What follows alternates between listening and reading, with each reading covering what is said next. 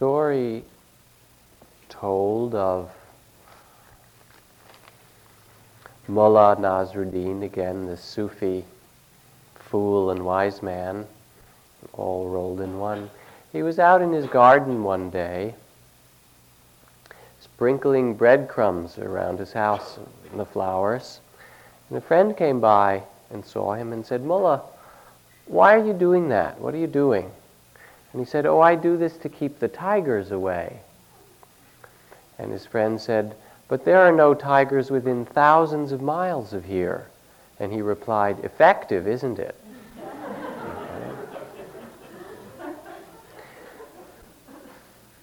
in some ways, we can get into a rhythm of meditation practice or a undertaking of a particular approach or technique and do it in that way, kind of rote, sprinkling the crumbs or doing the rising, falling or the in and out, um, as if somehow by doing it enough it will keep the tigers at bay.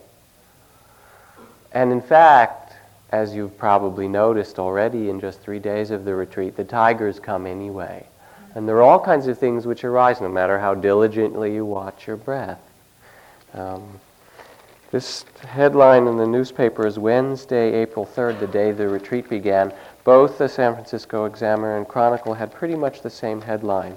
It says, Guru hit by sex slave suit. I think they like the idea of sex slave somehow or something. I've seen that in other headlines. In this particular case, it's, it's, uh, there are many gurus who've had this uh, kind of publicity. This is Da John. And I think a lot of it, in fact, is made up or uh, much more incendiary than, in fact, the events prove, will prove to be. But um, sprinkling crumbs or watching your breath or doing anything in a rote way in practice doesn't prepare one for the energies, both of the world outside, whether it's praise and blame and slander, or for the inner ones of fear or anger or sexuality or desire and so forth. Someone asked Ramakrishna, the great Indian saint, why is there evil in the world? And he replied, to thicken the plot, somehow to make it actually more interesting for us. So I'd like to speak this evening about some of the things that, in fact, thicken the plot of meditation, not necessarily sex slaves, unless Jamie's been doing something unaccounted uh, for.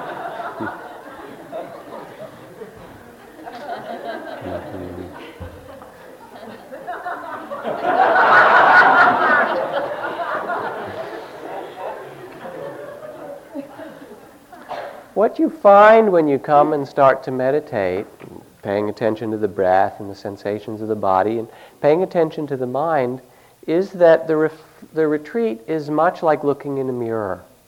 There's not much distraction. We sit down and we're silent. And what you get then is what's there, which is certain sensations which are arising, and the kind of thoughts and images and feelings and desires.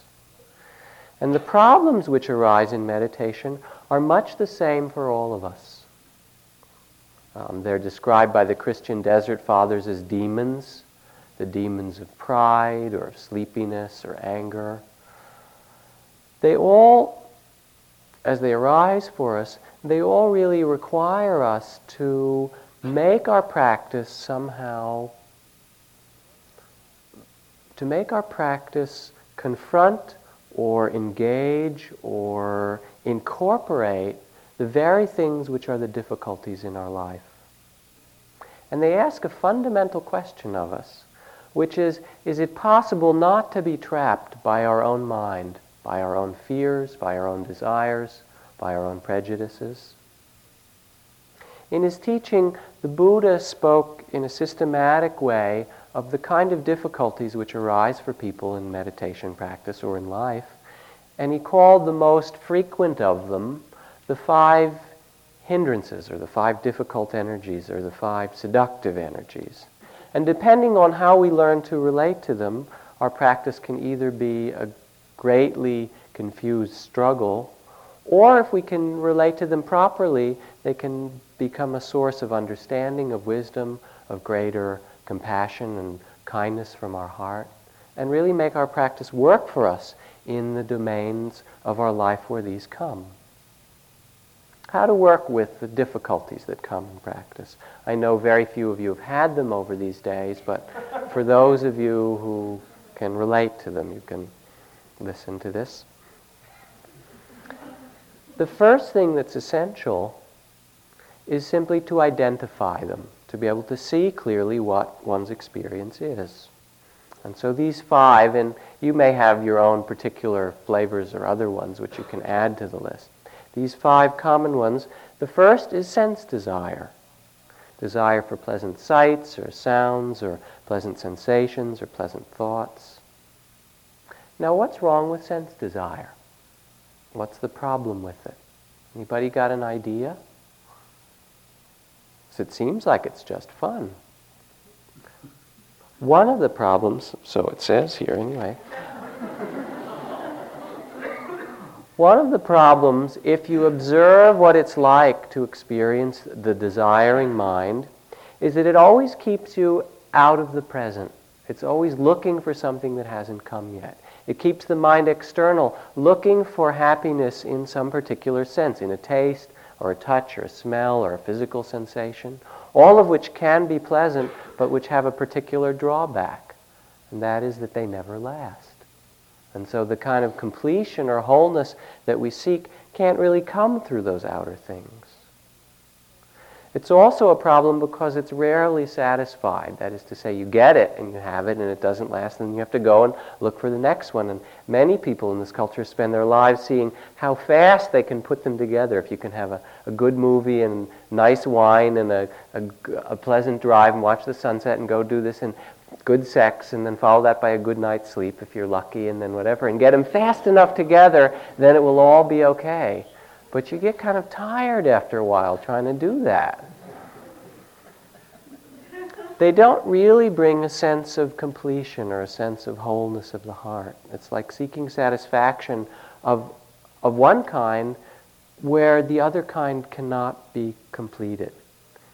And you come into a retreat, and at first there may be those outer kinds of desires. Gee, I wish I'd brought some wonderful food to snack on, or when I leave, I'll go out for pizza or Thai food or whatever your favorite thing is or something. You can imagine what you'll do when you go. Later on, after a few days you get here, it's a little bit more like being, I don't know, in prison camp or something like that. and your desires become much smaller. It's like the only thing that there is for you, for example, is lunch. So you sit, you know, what will they serve today? You know, or tea time. It's, it's not asking much, really, from life. Or you know, that the weather be pleasant or so and so forth. Or some people, there's a phenomena described as the vipassana romance.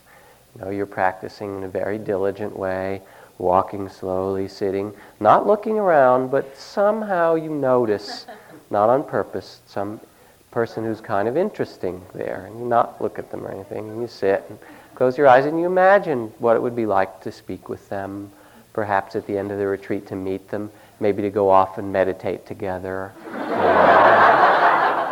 And then the mind goes further, and you know, after a while, there's courtship, marriage, ch- children, maybe divorce if it's California, and all this without ever having made eye contact with this person. So, this is the power of the wanting mind or the mind of desire to create fantasy, to look all the time into something that's not here yet. It's called the if only mind. The mind that says, and this is really where it's most painful, and to understand it is a hindrance.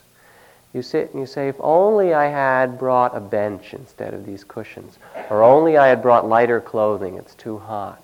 Or if only I hadn't waited and maybe done the retreat in the summer, I, I really needed to do some other things, or this isn't the right time. Or if only they had a little more m- movement or maybe some music. To, maybe if only I did a Sufi practice instead of this very dull kind of watching the breath and walking. Or if only, I don't know, if only the sittings were shorter, or if only the sittings were longer, or they had lomi movement in the afternoon as well. And then we do it in our life. If, if only I could get the right job, then my life would be happy and I'd be satisfied. Or if only I could find just the right place to live, the right situation with the right people.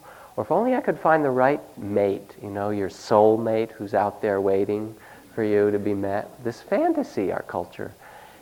And then I'd find that and I wouldn't be lonely anymore and I'd be really happy. And this if only mind, what it does is it keeps us looking for something rather than being with what is actually true in our life. So we miss our life waiting for something else that in fact is never there. Because if you keep wishing, you get to the next moment, you wish for something else. Now, the second kind of hindrance which comes, difficulty which arises, is the opposite of that. And that's aversion. Instead of wanting and desire, it's dislike, it's ill will, irritation, judgment, condemnation. And the thing that's good about aversion compared to desire, at least, is that it's obviously painful. Desire comes in, and taps you on the shoulder, and says, If you come with me and we get this, we'll be really pretty happy, at least for a while. When there's irritation or judgment or ill will, it hurts right away. You can see it very clearly. And we have an amazing capacity to judge almost anything, to get angry at things that have happened long ago in which no one can do anything about whatsoever, or even to imagine something that someone might do and then sit here and get angry about it. it's never even happened yet. And there are other aspects to this anger. Boredom sometimes can be a kind of aversion. It's boring. I don't like what I'm experiencing. I want something else. Or fear is a kind of aversion. I am afraid to feel it. I'm afraid to open to it. And there is, just like there's a Vipassana romance, for some people there's something called the Vipassana vendetta. there's somebody in the room that bugs you. You know, they breathe too loud, they swallow too loud, they come in late, they wear the wrong thing, they do something wrong, and they're always around you if you see them. And they're making you suffer, and it's their fault. So we project all of our pain onto that person. The opposite of projecting our desire. The third of the common hindrances is called sloth and torpor. Sleepiness, dullness, laziness, lack of energy, spaced out. It's what Evagrius in the Christian desert text called the noonday demon. And the noonday demon appears most frequently in the afternoon sittings. You can watch it. Did you ever see those little um, plastic things that you buy, you put by a glass, and it will dip its beak in and then straighten up again? And there'll be about 10 people in each side of the room kind of during the two o'clock sitting. So that again, it's another kind of difficulty which arises for us. Then there are two more categories, common ones. The next one is restlessness and worry. Restlessness, agitated, anxious, feel pain or loneliness or whatever it is and get very upset and, uh, or inner kind of commotion, distractions. And then we try to distract ourselves. Well, I'll just go for a walk or uh, um, whatever, to get away from this difficulty of agitated or restless mind. The last of the five common hindrances, in some ways, is the most difficult of all, and this is doubt. Comparing oneself or judging oneself or the practice or one's readiness or the teachers. Because when it comes and you believe it, everything comes to a halt, really comes to a stop. It's too hard, I can't do it. Or I, maybe I should do, um, I should just do weekends first. Ten days is too long. Or um, I should do my practice, uh, a retreat like this, but maybe next year after I've had some more preparation time. It's not the right time. Or again, as I said with desire, maybe it's not the right practice for me. I should do one that's more joyful or one that's more uh, social or one that's uh, got music to it or whatever your fantasy is. This isn't the right practice or, or the teachers. I mean, okay, but they're these young guys from America. It's not like some Tibetan Lama or some Hindu Swami or something like that. Um, what do they know anyway? So doubt in teachers or the practice or oneself.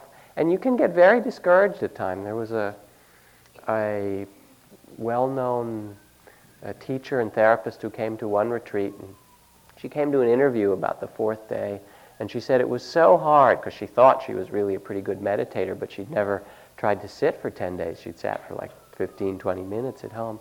She said she was sitting in one hour. She noticed that instead of noting rising and falling, it had turned into rising, failing, rising, failing. it's difficult. So perhaps these are familiar energies to you in your practice. Some people will experience them one at a time. Others have what's called a multiple hindrance attack. And you can have a sitting where many of them come in, in the same basic uh, time frame. They all make it impossible to see clearly, especially if we don't know how to relate to them. And the image the Buddha used to describe them uh, was of a clear pond. Desire is like beautiful colored dyes in the water, kind of temptation that uh, swirls through the water but makes it difficult to see clearly to the bottom. And anger is like the pond being on a uh, hot springs, boiling steam. Uh, sloth and torpor, dullness or sleepiness, is like algae covered pond. And restlessness is a wind swept pond, and doubt is like mud stirred up from the bottom. Each one of these, when they come as a experience in our meditation, make it difficult to see clearly. Now, if we can learn to work with this energy, it will free up our meditation. If we can learn to use it in some way, it can be a source of real aliveness for our practice. So we're not just sprinkling crumbs. And it can also be a source of learning a great deal about compassion, loving kindness toward ourselves, and a kind of mercy for us and for all the rest of the world around. So, how to work with them, and how to work with the other kinds of moods and emotions that arise for us. The first thing that's important is not to suppress them. Because if you suppress them, what happens? First of all, it kind of cuts off your energy and it will deaden you. Second of all, if you've noticed when you suppress stuff, what happens? It comes up later, someplace else, because it's attached to you, it's a part of you. And so even if you put it away, you'll find it there in some other form later. So you don't want to suppress it. Now, what else don't you want to do? I don't think you want to necessarily act it all out. Do you know what would happen if you acted out everything that came through your mind? They would lock you up. If you look, probably. Most people, anyway, if you really look in there. So you don't want to necessarily act on every desire and every thought and every aversion and every anger and all of that and get in trouble. Okay? So then, how can we deal with them? There's a story from the community run by George Gurdjieff that illustrates the beginning approach to take with this kind of energy. There was an old man who lived in the community in Fontainebleau outside of Paris. Many people practicing together. And he was really obnoxious. He was dirty and very angry and irritable, and he would he would yell at people and get upset at all kinds of things and was very um, obnoxious, kind of unpleasant character, cantankerous. He was also messy, never cleaned up after himself and bathed enough and all that. Just the kind of person you don't want in your community. And he had so many run ins with the other people, finally, one day, even he got frustrated and he gave up in disgust and ran away to Paris. When Gurdjieff found this out, he drove to Paris and found the man in the Russian refugee section and sat down and asked him to please come back. And the man said, No, I've had enough. It's too difficult. After a lot of cajoling, still no response, Gurdjieff said, All right, I'll pay you. And he gave him a lot of money at that time, some many hundreds francs a month, to come back. And the man said, Well, for that, how can I refuse? Since everyone else in the community had to pay a lot. Gurdjieff's way is that you had to really give up everything for your practice, and he asked a great deal of money from people. So this man comes back, and the people in the community are so disheartened when they see him arrive again. There he is again. We just got rid of him. And then they hear that he's being paid. You know, they're paying and he's being paid. And they're all whispering and talking, very upset about it. And Gurdjieff calls a meeting together. And he says, I know what you've been talking about. What's your question? And they say, Well, why? And he said, Because this man is like yeast for bread. Without him in the community, you really wouldn't have an opportunity to learn about patience and compassion and loving kindness and your own frustration and irritation. He's the person here who will really teach you a lot. And so I paid him to come while you have to pay me. And the story really gives a, spirit of the way in which one can approach these kind of difficult energies which arise in practice. The way to deal with it is neither to suppress it nor to necessarily act on it, but instead to begin to use them in our practice directly for insight, for understanding, and to begin to free that energy up within ourselves. To do that by applying the same principle of mindful or aware, concentrated attention to these very states when they arise. Not to grasp them, not to push them away or avoid them, and not to identify. Not even to make such a big deal of them. Simply to begin to observe how our moods and our mental energies come and go the same way that the weather changes. And to really examine them with a balance of awareness. And out of that can come some very deep understandings. See how things, in fact, come and go of themselves, that they're basically selfless and empty. And a great deal of insight can come through the observation of them. Not only can insight arise, but also, as I've said, it becomes possible then to learn a much softer and kinder way of dealing with these things in ourselves and with them as we encounter them in the world outside. The second way of dealing with them, in addition to making them a mindful part of the meditation, which is the most fruitful, is that sometimes when they're very strong, there are kind of counterbalances, remedies one can use to help ease the intensity so that one can then be aware of them more easily. So let's go through them again and talk about them as one would work in practice. Sense desire comes. You really want something. What to do when the wanting arises? Sitting here paying attention to the rising and falling or the in and out breath. When the wanting arises, and it's strong, that is strong that comes into your notice, leave the breath aside and put all your attention being aware of the wanting mind. Feel it physically in the body. What is wanting like? I mean, it runs most of our country. Look at a magazine or turn on the television. It says, have this, get this, buy this. It will make you happy. It's a very powerful force. Desire, wanting, hunger. So you sit there and the wanting mind comes and you note wanting or desiring and you really look at it very directly. What does it feel like in the body? Is there tension with it? Is it hot? Is it cool? Is there constriction? Is there openness? What's the quality of the wanting in the physical body?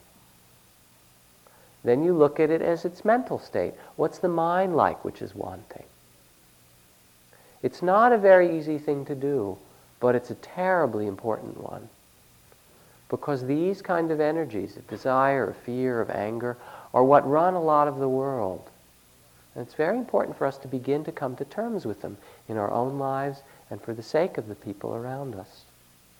Oscar Wilde said at one point, I can resist anything except temptation. Okay? And so for us too, desire, our habit is to be identified with it. Wanting comes and we say, yes, I want. So this will be a whole new way of relation which simply says wanting, wanting, and looks at it and feels it quite directly. And when you do, what happens? If you really let yourself look at it and notice it and pay attention, what do you think will happen to it? Sooner or later, it will pass. Because everything passes. And you'll start to see that it too has the same nature as anything else. It's like night and day and your own breath and the cycles of every other aspect of life.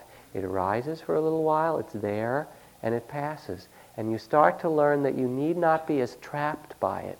You need not believe it as fully as you thought you had to.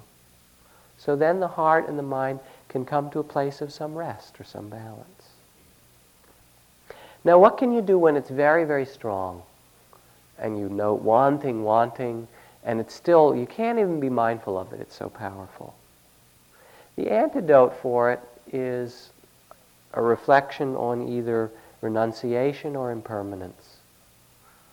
You can reflect on what would be like if you got it. There you got it, that wonderful thing. And then what happens? You have it for a little while and it's done. You, you felt it, or you tasted it, or you saw it, or something. Okay. Ah, there you had it. And then what? Or you can reflect in some other way on its opposite. In the monasteries, particularly, there are teachings if you have a lot of craving for food, um, then they'll have you reflect on what happens to the food after you eat it and digest it and so forth. And really let you look at the whole food chain from beginning to end. Or if you have um, kind of compulsive sexuality, then there's a, a whole series of reflections rather than on the beauty and desirability of the body, on the things that are undesirable about it. And it starts by reflecting on the things that come out of all of the orifices of the body. And then it kind of goes on from there. It's not to say that you need do that meditation, but those are kind of antidotes to the power of wanting or desire. A more sensible way is to be moderate, moderate in your eating, moderate in your sleeping. It's a very difficult thing to learn moderation. Some people would rather fast because it's easier actually than to learn to eat in an appropriate amount. But the eating meditation is a fa- powerful place to learn about hunger and desire and to learn when you're full. When your belly says you're full, when your eyes say, oh, let's have a little more, and your tongue said, yeah, that tastes good. And you hear these different voices. You can begin to learn about the power of desire and wanting and what it's like in yourself. Now, what to do when anger arises? It's pretty much the same story. It's very powerful energy, as is desire. And what's required of us, if we want to make our practice really useful in our lives, is to come to terms with irritation, with anger, with uh, judgment. So anger arises, and you sit and you make a note. Angry, angry, or irritated. First, you feel it in the body. You actually just let yourself experience the heat of it, the tightness, the movement, the vibration. Really let yourself sit and feel it as fully as you're able. Then pay attention to it in the mind. See what the quality is. As the mind seems smaller or constricted or agitated with it? What is it like when you're angry? Just look at it. Pay attention and see, both within the wanting mind and the angry mind, the two opposites, see if there's a strong sense of attachment with it. I want it to be this way, with the anger as well or frustration and what that feels like for you. Don't judge it or try and make it go away. It's powerful and important. See if you can learn from it. So that's the way to begin to work with anger. It will require a spaciousness. It will require a kind of softness to be able to do it. Have to be kind of gentle with it. And it will take quite a bit of practice, I think you'll find. Now, how to work with the associated states of boredom or fear? The same way. If boredom arises, try to let yourself just be bored. Be very bored. Sit here and be completely bored and feel what boredom is like. Normally, boredom runs our life in part. We get a little bored, so we open the refrigerator or read something or, or uh, turn on the TV or call somebody on the phone or do something to distract ourselves. But this time, if you get bored, fine. Sit here and be real bored and just see what it's like. And what you'll discover is boredom is actually kind of a subtle form of aversion, of not liking what's here. And if you can feel that aversion, and then sense, all right, what's actually here? You can start to come more truthfully into the moment, and also you learn to live in a way that's not governed by boredom. You discover a kind of freedom from that state. Same with fear. What do you do when fear arises? As you sit and meditation gets somewhat deeper, fear will come inevitably. The breath will get very soft, and some people have already said in interviews, it's like the breath is stopping and I get afraid. I'm afraid I won't breathe anymore. Or, you know, they're afraid they'll die of meditating or something like that. Or fear comes all, it gets very quiet. Wait a second, it's mighty quiet in here. What's going to come next, you know? All kinds of sources of fear, or physical pain, or memories, or so forth. How do you work with fear?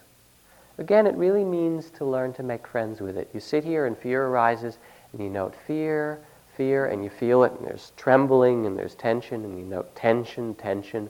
Then you go back because the fear is stronger than the tension, and you note fear, fear again. And maybe you just get afraid for a while, and then it passes. And you do it again and again. And as Jamie said the other night, perhaps after 10 times, or perhaps after 10 retreats and 400 times of fear arising, there will come a time when you're sitting and fear will arise and you'll note fear, fear, and there'll be this quality, oh, it's fear again, hi. And it's just like it becomes a familiar old friend. It's a mental state that doesn't take you away. You don't get swept up by it. You simply see it as it is, as another change of the weather in the mind. One of the other things to note about anger, a few things more to say about it. Usually the things that people do that make us angry come out of their own pain. And very often a more, more fruitful response would be to have compassion first for ourselves, because we get angry when? We get angry when we're in pain. And people do things that are hurtful very often when they're in pain. And so to have some mercy, some kindness, a little bit of compassion for ourselves and for other people can be a much more fruitful response.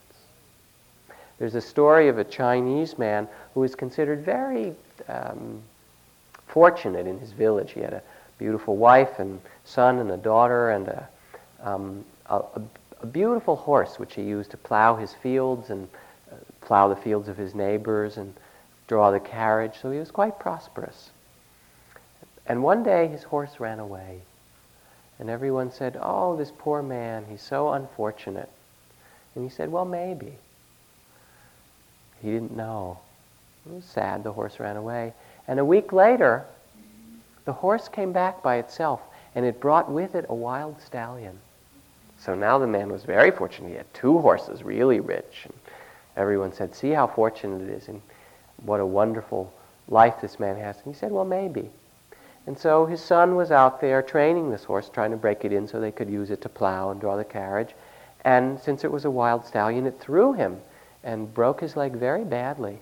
And everyone said, Oh, such misfortune. His only son, so precious, and he's broken his leg. And they said, He's such an unfortunate man. He said, Well, maybe.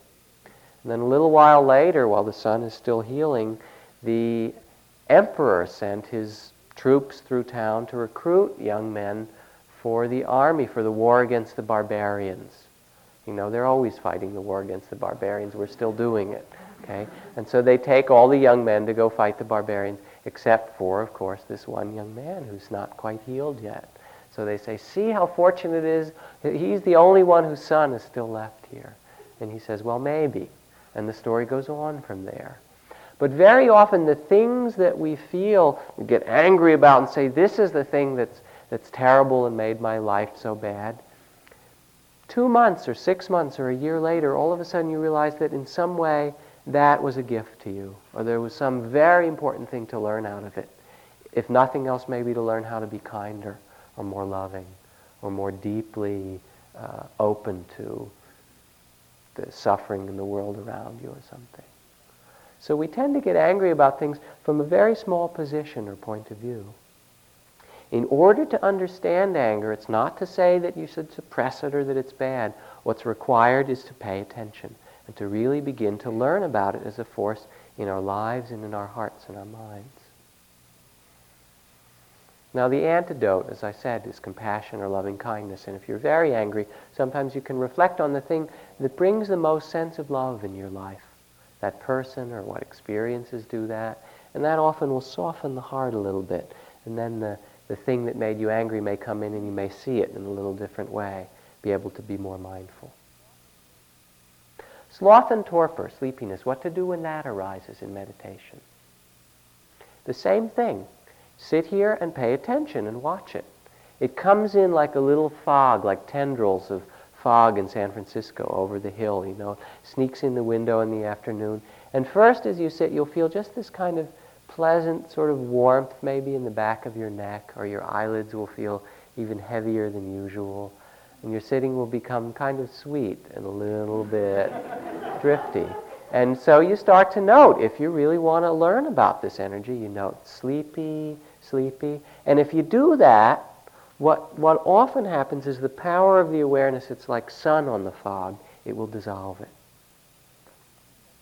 So you can work with it. Sometimes you'll find yourself nodding and really very sleepy. And still you can kind of probe with your awareness and periodically you note sleepy, sleepy, and you sit up straight. then you get nodding again and sleepy. Even so, it's worth doing. Because after a while, if you watch, you'll come to some moments in sitting where you're sleepy and you note sleepy, sleepy, and it's very hard to do because you're so sleepy.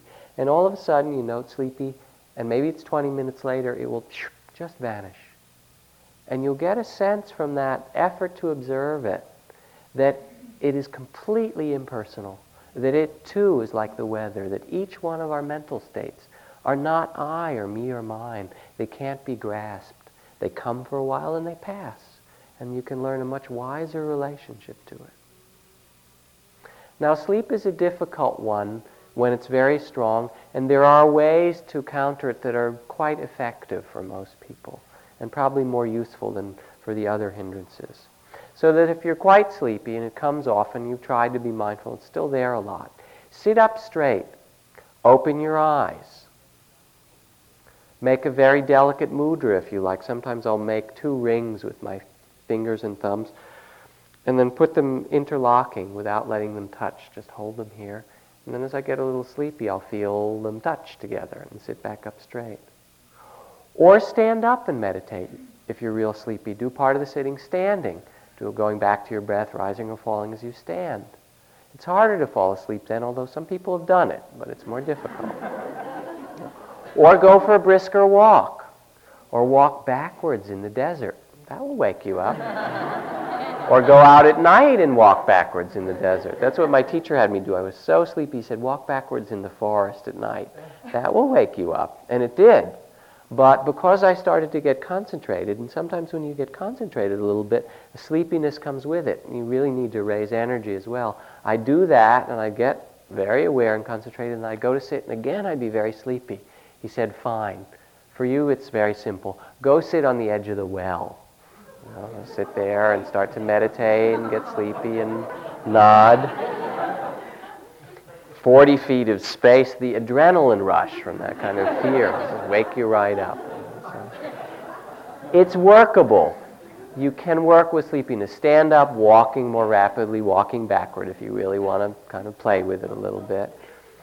In the very end, if you're still very sleepy, go take a nap.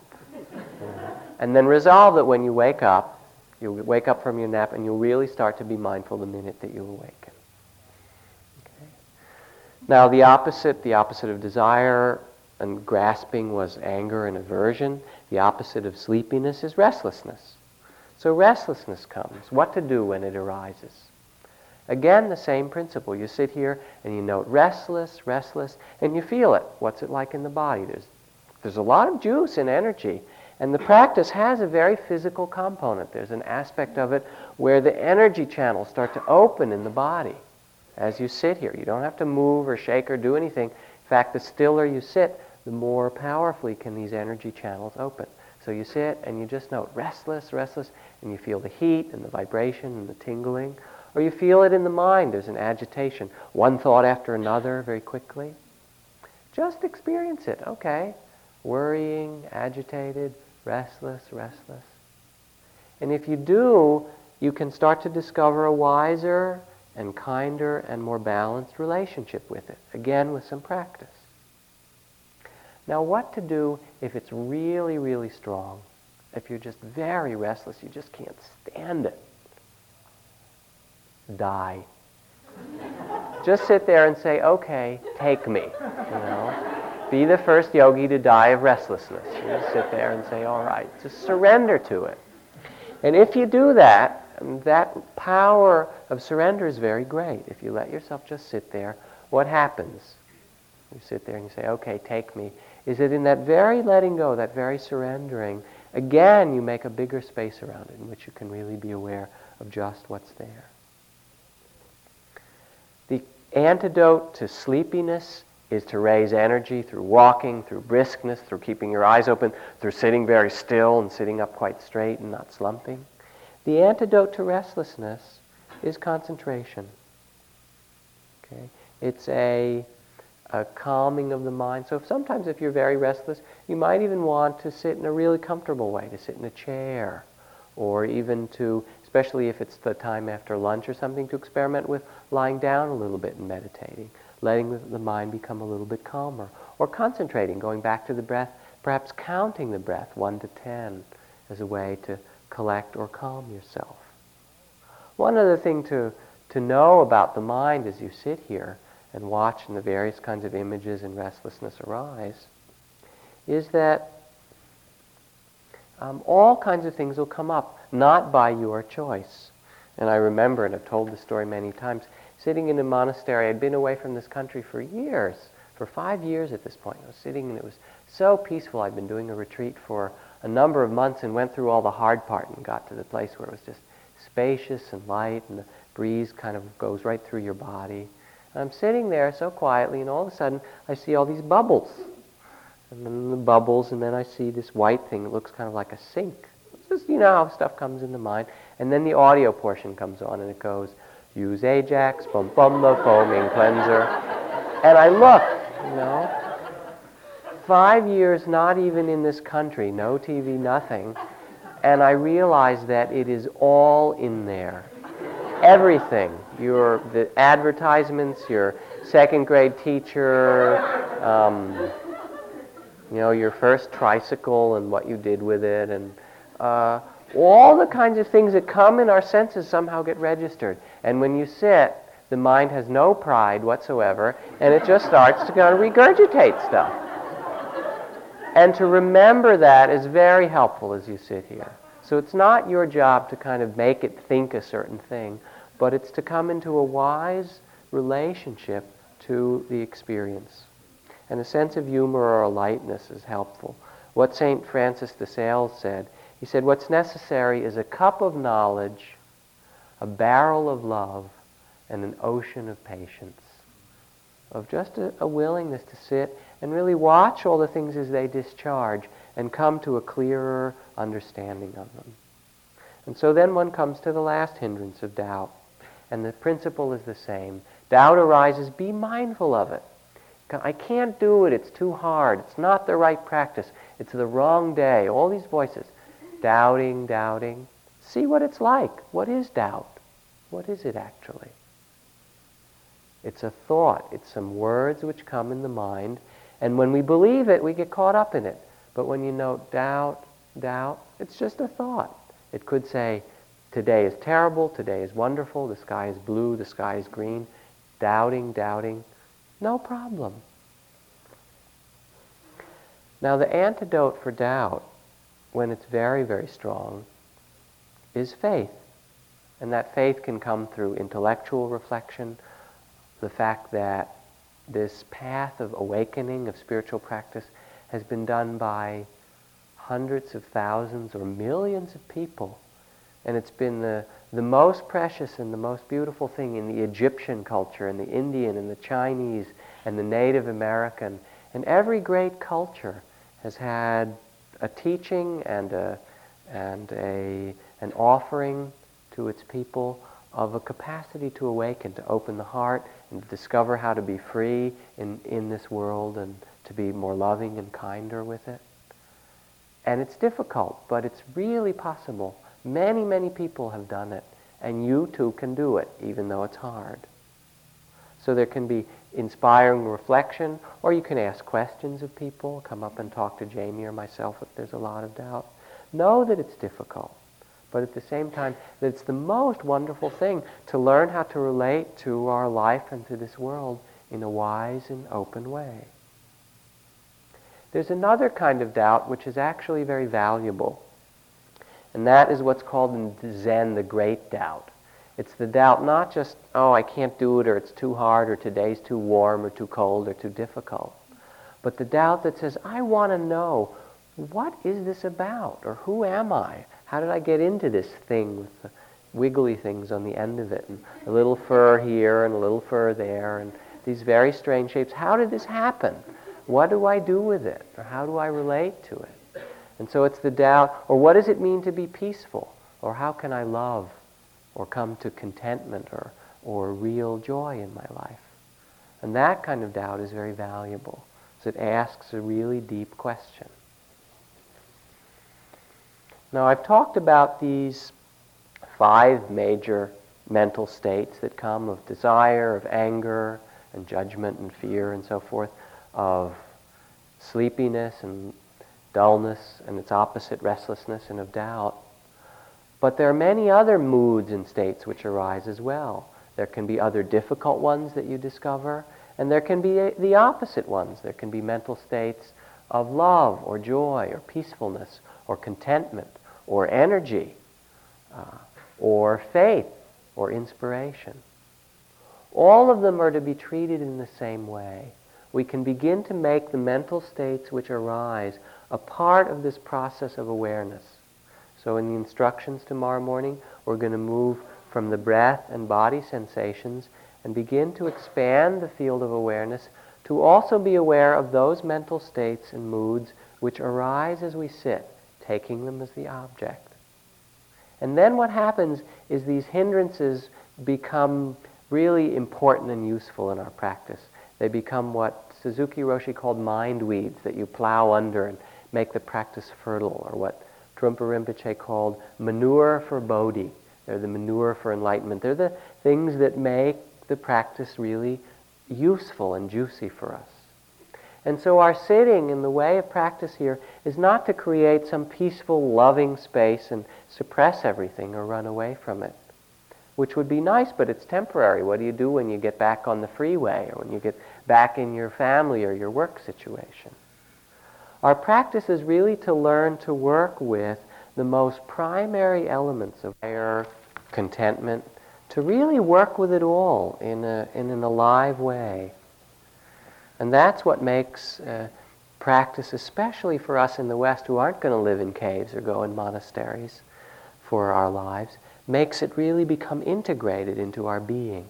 And of course, it's difficult, and it's kind of a rugged and often deceptive terrain. We get caught up in them a lot of times. But it's these very things that will teach us what it means to, to love or to be kind, or teach us in a very powerful way how to be balanced or wise in our practice. It brings juice to it. Beside which, what's the alternative? You know, are you going to cultivate greed and hatred and kind of once you see the possibility of being aware, it becomes really a compelling and very important thing in life. The world needs it for sure because it's so much caught up by these energies, by the energy of anger and prejudice and fear and greed, the things that make all the wars and starvation, hoarding, not sharing. And somebody needs to learn how to relate to these energies wisely. How to neither suppress it, because then it comes up later as nuclear missiles somewhere, nor to get lost and indulge it completely. And that somebody is you. Because if you can learn to do that, you can bring it as a gift to every person you meet, to every circumstance, that kind of understanding, and it becomes really precious.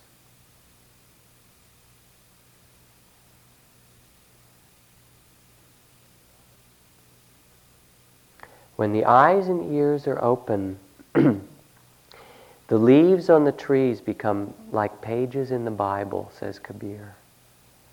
And when our awareness opens, we can begin to use every circumstance as something to learn from. So I think that's enough for tonight. Rather than take questions this evening, although you may have some, I think I'll do a question period tomorrow morning at the end of the 8 o'clock sitting. For now, that feels like a lot of words. So just please continue with your practice, staying mostly with the breath and body sensations. And if you like, you can begin to be aware of the moods as they arise, making a note for them feeling them in the body and the mind, observing how they change from moment to moment, the same way you observe the breath, letting them pass when they do, going back again to the breath. And we'll speak more about it tomorrow morning in greater detail in the instructions. So there's 45 or 55 minutes for walking now. Again, with the group of what, what I'd like to speak about tonight with, with you, um, I'd like to be a little briefer than the last couple of nights. Um, but it's something I think that's quite important in practice. And that is that has to do directly with the topic of this evening's talk of the five hindrances. Um, what I've noticed, and in conversation with some of the other teachers, uh, um, with Sharon and Joseph and so forth, over some of the years of teaching meditation in this country, we've come to emphasize in relationship to the hindrances um, mostly an acceptance of them, that one should sit and pay attention and not judge them. And that's come to be so, and so strongly uh, emphasized in that way, because there's such a tendency in our culture to be hard on ourselves, to be judgmental, or to set up an image of perfection. And then when anger or desire or judgment or, or sleepiness arises, to beat ourselves because of it, or to say our practice isn't good or pure. And so, somehow, as an antidote to that, we've gone to great lengths to say, don't judge it. Be very gentle with it. Simply observe it. And that's absolutely correct and very important in beginning to work with it. But there's another step that follows that, especially as you practice for some longer period of time and as you're, you're sitting and you're walking, things get deeper. And that is that they really are hindrances. They're not simply these difficult and seductive energies, but as they arise, and at first what's necessary is to learn not to condemn them or be afraid of them or to judge them, so that you can simply be aware of them as they arise there. Then there's a second step to it that we've emphasized very little, and that is to learn how to release them or to abandon them or to go right through the middle of them so one doesn't keep them playing over and over again. And so one comes to uh, this a certain strength of mind in which even when these arise and you can see them mindfully, you can also somehow abandon them or release them. And that's a kind of inner sensibility that you will have to work with and discover in your own practice. The first step, again, which is essential, is to learn to simply observe their energies in the body and the mind and to not judge them, to be able to just sit with them as they are. And once you can do that so that you're not judging them, then you can begin to practice anger arises or desire or fear or doubt or judgment. You note it, there's judgment or there's anger, and then you just let it go. Has anybody ever had that experience? Do you know what I'm talking about? To be able to really release it? It's not releasing it out of judgment or aversion, but it's a real abandonment of it. And that's part of the art of meditation and something worth your working with. There's a second way to do it besides abandoning it or releasing it, as I describe, and that is to go through the center of it. When you feel anger, or when you feel desire or wanting, or when you feel restlessness, or you feel doubt, or you feel judgment, first to note it and experience it on the physical and the mental level, and then see in this way of working if you can go right to the very center of it. See if you can find in your physical body and in your mental state where's the very strongest point of that restlessness, or the very center of that wanting, or the very strongest point of that desire, or of that judgment, or of that anger. And you go right into the very middle of it, and you feel what's there. And often when you go to the very middle of it, you'll feel a knot of something else. It might be a knot of ang- uh, in the middle of anger of pain and of just hurt. Or it might be a knot of tension. Or it might be a knot of fear. And then you go right into this, oh, where's the center of the fear? And you note fear, fear, and you just allow it. And then you try and feel the very strongest point in it. And if you keep going into the very center of it, not thinking or analyzing, but letting yourself rest in the very center, what you discover when you do it, either right away or through one or two layers of some certain other kinds of pain or difficulty, is a place where there's just space, where you realize in the very center of it, there's pain. You say, all right, what's in the center of that hurt or pain? You feel it, and you go right into the very middle of the place where it hurts the most, and you find that there's a sense of space because you've come to complete rest with it. You're not in any struggle with it. And then it will dissolve of itself. And so there, those are two ways to work with the hindrances beyond simply paying attention to them as empty energies arising and passing. One is to abandon them and to come to learn how that inner strength by which the mind becomes greater purified, which the hindrances arise, but you don't get caught in their pattern. You really just let them go. And then the mind gets clearer and more concentrated, and they don't arise as often. Or to work with them and go right through the very middle of them, to find that sense of shunyata, of space, of emptiness, right in the very center of the strongest part of them. Does that make sense to you, talking about these two ways? Are there questions that it brings up for you? Excuse you saying um, the intention that there's no subject object of I and him, so it gives Excuse me? um, when you penetrate it, and so there's no I and the object of awareness, it gets to you and just when you are, there's no self, so it is to Yeah, Th- there are a lot of ways. To, yeah, that's nice. There are a lot of ways to talk about emptiness. In fact, the, the anger itself, and or the fear or the desire, whatever, is empty anyway. It's just an Im- impersonal energy, as is every aspect of experience. But there is this interesting thing that happens for people, and it happens only when you get somewhat concentrated. It's pretty hard when your attention's scattered, but when you have developed some degree of awareness and concentration, then things which are kind of you're struggling with and it's difficult, if you say, all right, I'm going to go right into the very middle of it, the place where it's the strongest, and feel just what's there, and then you feel the intensity of that, and you say, well, I'll go right in the center of that, is that it somehow tends to open into space. And you can play with that yourself and see it's, it's, uh, it's interesting when you have some power of awareness to, to do that. Thank you for listening. To learn how you can support the teachers and Dharma Seed, please visit dharma dharmaseed.org slash donate.